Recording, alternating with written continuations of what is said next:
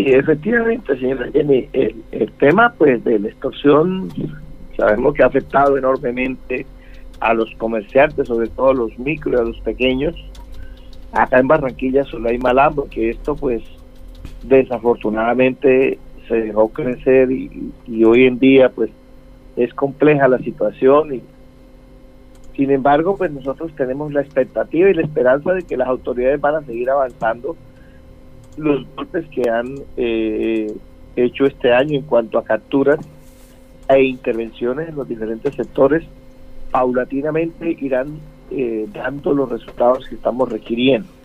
Concretamente con el barrio Chinquirá sí ahí hay un número de tiendas bastante importante cerradas y miramos Chiquinquirá, miramos eh, San Roque que está ahí contigo, lo mismo que el barrio Montes, entre los tres hay alrededor de unas 30, 35 tiendas cerradas en esos barrios que muchas personas, como lo, lo relata usted, pues están preocupadas porque ahora pues tienen que caminar eh, cuatro, cinco, seis cuadras para ir a buscar un producto eh, de, de, la canasta familiar que en el momento no tiene en su despensa en su casa. Entonces, hay una preocupación, eh, los líderes sociales de la Chiquinquirá se han manifestado en diferentes ocasiones, igual pues nosotros también a través de, de UNDECO hemos puesto en conocimiento de las autoridades, las autoridades han estado interviniendo y diseñando diferentes estrategias y aspiramos y esperamos que, que más temprano que tarde den los resultados que todo el mundo necesitamos. Ahora, don Orlando, por ejemplo, estas personas que siempre han vivido de ser tenderos, porque esa es su, eh, ese es su, eh, no sé, esa es la idea que ellos tienen, han vivido siempre desde muy pequeños el tema del, del ser tenderos. ¿Qué ha pasado con estas personas? Me dice 35 tiendas, Chiquinquirá, San Roque. ¿Qué pasan con ellos? ¿Se van de la, de la ciudad? ¿Esperan un tiempo? ¿Están en otros sectores? ¿Se fueron de la ciudad?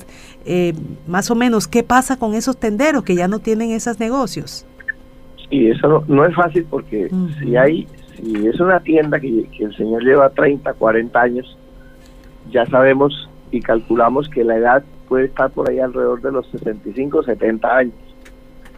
Una persona de esa edad es lo que también nosotros eh, nos preocupa, ¿qué, qué puede ponerse a hacer o en qué vuelve a emprender o a dónde lo van a recibir para elaborar. Eso es, es imposible casi que, que lo, lo contraten. Sin embargo, pues eh, unos eh, se han ido por ahí a rebuscarse al mercado, por allá al boliche, el mercado de Barranquillita, mm. vendiendo de pronto plátano, guineo, yuca, otra clase de productos o verduras.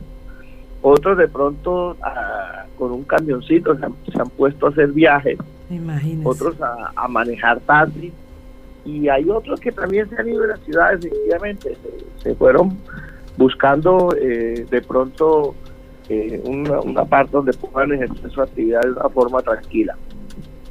Entonces, sectores más afectados, Chiquinquirá, San Roque y Montes. Y Montes.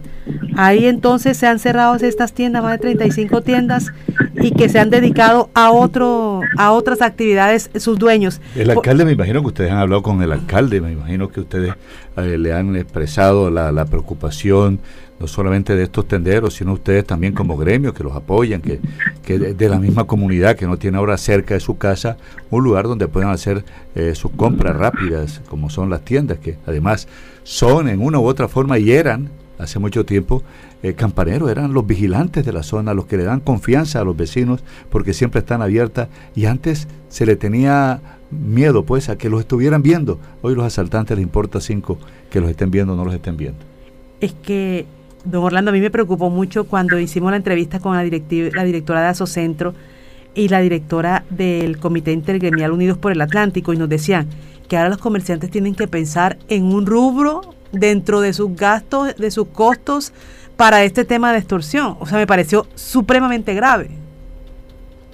Sí, eso es bastante preocupante. De pronto hay comerciantes, por lo menos el caso de los comerciantes, eh, más que todos los tenderos de otra clase de, de, actividades económicas que están en periferia o en barrios que no son del centro, eh, y les piden una suma cuantiosa que a veces no, no la tienen o en la mayoría de los casos no la tienen, pero que bueno, tratando de salvaguardar, tratando de, tener tranquilidad, pues buscan préstamos bancarios o extrabancarios o con los mismos familiares para, para poder cumplirle a esta gente que le están pidiendo la plata.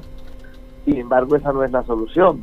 Al cabo de, tres, cuatro meses o, más se dan cuenta que, esa no fue la solución porque aparece otra supuesta persona eh, con el nombre de otra supuesta organización eh, pidiendo una suma también cuantiosa. Entonces, es ahí donde ya la persona dice, no, no puedo sostener este pago en el tiempo, eh, ya yo sé que puedo pagar otra vez, pero me van a borrar nuevamente.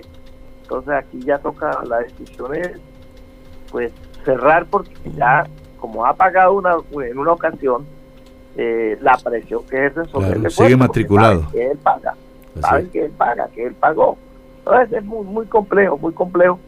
También hay un poco de personas que, que no se atreven a denunciar por, por el tema que les da miedo, porque lo han amenazado. Y eso también es, pues, están ahí como que, ajá, eh, con la afectación psicológica, no han pagado, pero están ahí con la presión psicológica que, que les ejercen y que los intimidan y los amenazan. Pues, no es fácil, no es fácil de verdad. Esta situación es bastante compleja. Don Orlando, pero ¿qué le ha dicho, por ejemplo, el alcalde? ¿Han logrado hablar con él? ¿Qué le ha dicho el comandante de la policía? ¿Han logrado hablar con él? el comandante de la policía pues es una persona muy abierta, muy receptiva.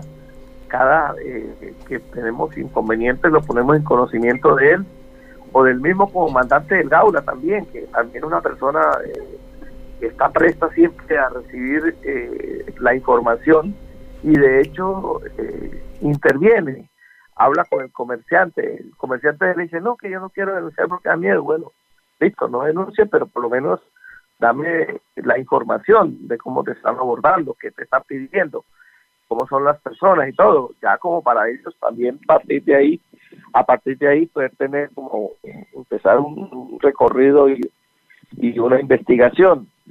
Pero es que como es compleja la situación que hay en Soledad, en Malambo, eh, acá pues en Barranquilla también en muchos barrios, pero principalmente estos esquemas pues va a ser un poco más difícil para, para las autoridades que, nosotros resaltamos el trabajo que están haciendo porque nos consta, este año ya más de 50 personas capturadas por este flagelo. Igualmente están haciendo intervenciones en los barrios, ahora crearon una estrategia hace unos 15 días que se llama el cuadrante lineal del Gaula, que está permanentemente en el sector eh, mirando y analizando qué personas son las que llevan panfletos, son las que disparan los negocios, son las que mandan mensajes de texto y todo para darles captura. Pero como lo decía al principio, este tema se dejó crecer bastante y hoy en día pues es más complejo el control. Bueno, muchas gracias a don Orlando Jiménez, que es el presidente. Presidente. Presidente, no me lo confundo. Presidente de UNDECO. Gana menos, pero es un título de mayor jerarquía. Doctor Orlando Jiménez, muchas don Orlando, ¿y cómo le ha ido en la Cámara de Comercio? Como representante del presidente. Bien, bien, afortunadamente bien. Ya he ido a, dos sesiones y ahí estamos. Este, pues analizando todo las funciones de la Cámara y y mirando a ver de qué forma podemos ayudar al sector productivo aquí del Departamento del Atlántico, que esa es una de las funciones primordiales de la Cámara de Comercio. Ahí estamos también pues poniendo en conocimiento a la situación que, que le ocurre, sobre todo al gremio que represento. Entonces, la idea es eh, fortalecerlo a todos. Listo. A todos los que están aquí en el sector productivo, generando progreso, generando desarrollo, pagando impuestos, generando empleo haciendo patria, haciendo paz. Por ese gremio que aglutina también a los restaurantes y a muchos comerciantes que bueno, el domingo es el día, ¿no? Que tengan muchas ventas, que tengan mucha mucha facturación, como dice ahora Shakira, que se facture. Un abrazo, don Orlando. Bueno,